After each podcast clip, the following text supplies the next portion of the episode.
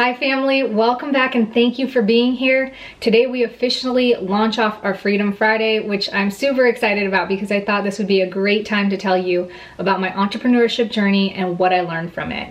I also want to keep this relatively short, so I'm not going into all of the stories. I really want to give you guys dense information of everything that I learned that I feel like has molded me and built me to where I am today, and also why entrepreneurship is something that I really, really love.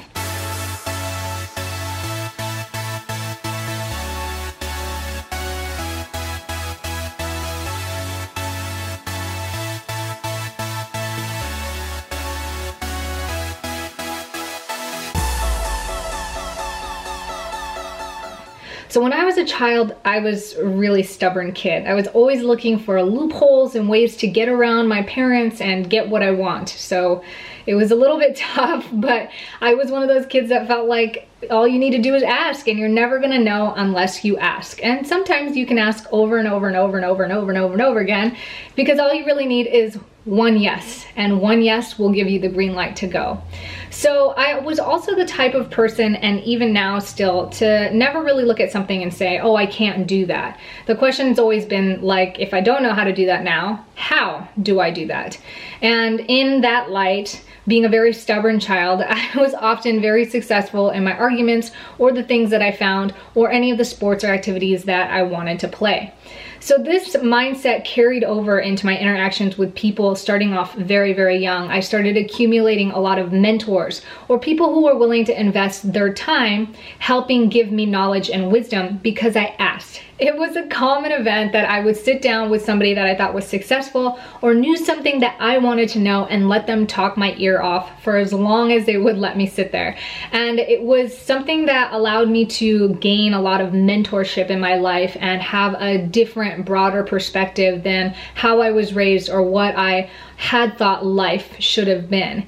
A lot of you guys know that I had sort of a rough childhood and in that I wanted something different. There was something deep down that knew that I didn't have to live that story and that something could be different, but I knew that that in that difference I needed to figure out and find out what that was outside of the life that I was living in or that bubble. So I grew up, went to college, I had a lot of successes and failures in sports and in school and athletics, but but I finally got to school and got into network marketing. I had a good friend who was really successful at it, so I actually quit college to go into network marketing. And what I learned there was the business mindset. And you guys might know that I really love network marketing, especially if you're just starting to get into entrepreneurship because they give you a system that allows you to sort of see what it's like to build a business from ground up. You're also supported by a great amount of people who are excited, who have done it, who can be mentors and also exposed to seminars and events where, I mean, I grew up listening to Jim Rohn, Les Brown, Zig Ziglar, and more in these network marketing company events. So that in of itself was invaluable. So it taught me the business mindset, but it also taught me to take action.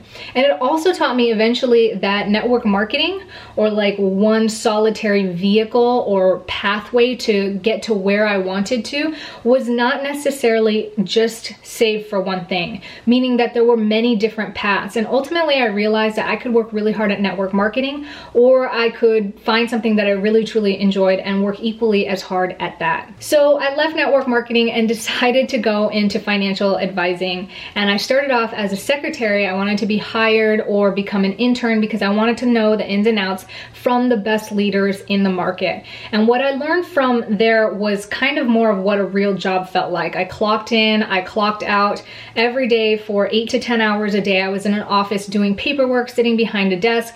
And on top of that, I had a second job at a restaurant and I was working all day, all the time to make money and spend a lot of money. And I just realized that the nine to five thing was for sure something that I really didn't want to do. I also decided that financial advising wasn't really for me. So I went back to a minimum wage job. At this point, my parents were begging me to go back to school and do the right thing and stop living with my head in the clouds, but I really knew that I didn't want to go back to school and come out of debt to just get a good job and work up the corporate ladder. That was something that was really solid in my mind that I had learned over the recent years.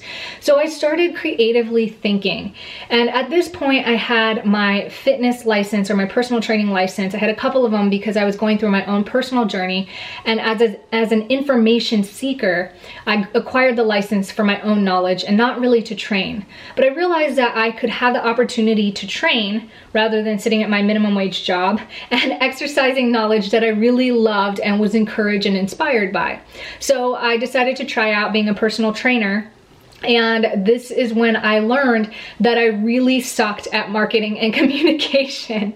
And that was the one thing that one of my mentors told me that I really should get good at. And so I failed miserably. I ended up being in debt, not being able to pay my bills. So I was living out of my car for four months out of the year. And I got so desperate and realized I needed to seek mentors. I needed to talk to people who could give me some advice or some something new to get me out of my own current state of mind and broaden my perspective so that I could know what it was that I was doing wrong. I was fortunate enough to be able to meet up with the gentleman who owned the gym that I was paying to personal train at and not making any money, but he was super nice and said that he was building a franchise and would love to use me as a case study if I was willing to take action in what he said. I should do for my marketing.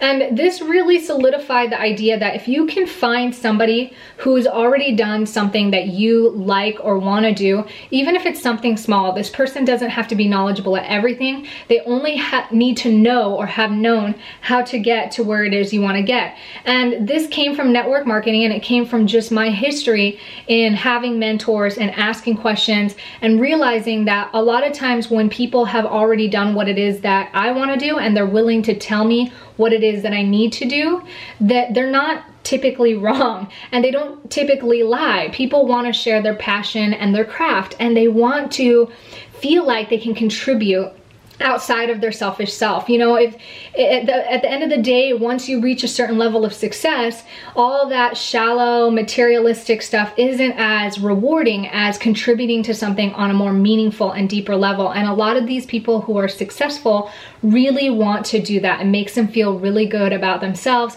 and the amount of time they've spent perfecting their craft. So from there, I made some couple tweaks in my marketing per my mentor's advice. And within a month or two, I was making great money and I did have to work really hard around the clock for just a month or two. But after that, I was solid and I felt really good because this was the first time that I really supported myself based on my own income and I generated this on my own without a job or without a boss helping me out. After that, I realized that all the skills that I learned over time build up and it becomes like riding a bike, so to speak. It's not that any of my experiences went to waste. What actually happened was they accumulatively came together and added this whole well-rounded sort of balanced picture to what I am today and everything that I've experienced up to this point. And I like to relate it to XP points in, let's say, a video game or like any of those iPhone games that we might play. When you gain a lot of experience or XP points, that allows you to level up. And the same thing holds true for business and personal life, which is ultimately why I love entrepreneurship. So at this point in my life, I realized looking back that when I was 19 years old, all I really wanted to do was make a certain goal let's say that goal for you is to simply be an entrepreneur and to support yourself generating your own income. Then the next goal might be that you want to make a certain amount of money given a certain amount of time for work. And what you realize is you never truly arrive. There's never really a destination. You just continue to improve and level up. And that's ultimately the difference between people who reach a certain level of success versus people who don't even make it to success or hang out at this certain point of success. It all depends on how much you're willing to keep moving forward, keep pressing on, continue to grow, and continue to pursue that path of growth and recalibration, as I like to call it. It's like looking at a professional athlete who wants to continue to be the best that they can be, who wants to continue to make it to the top.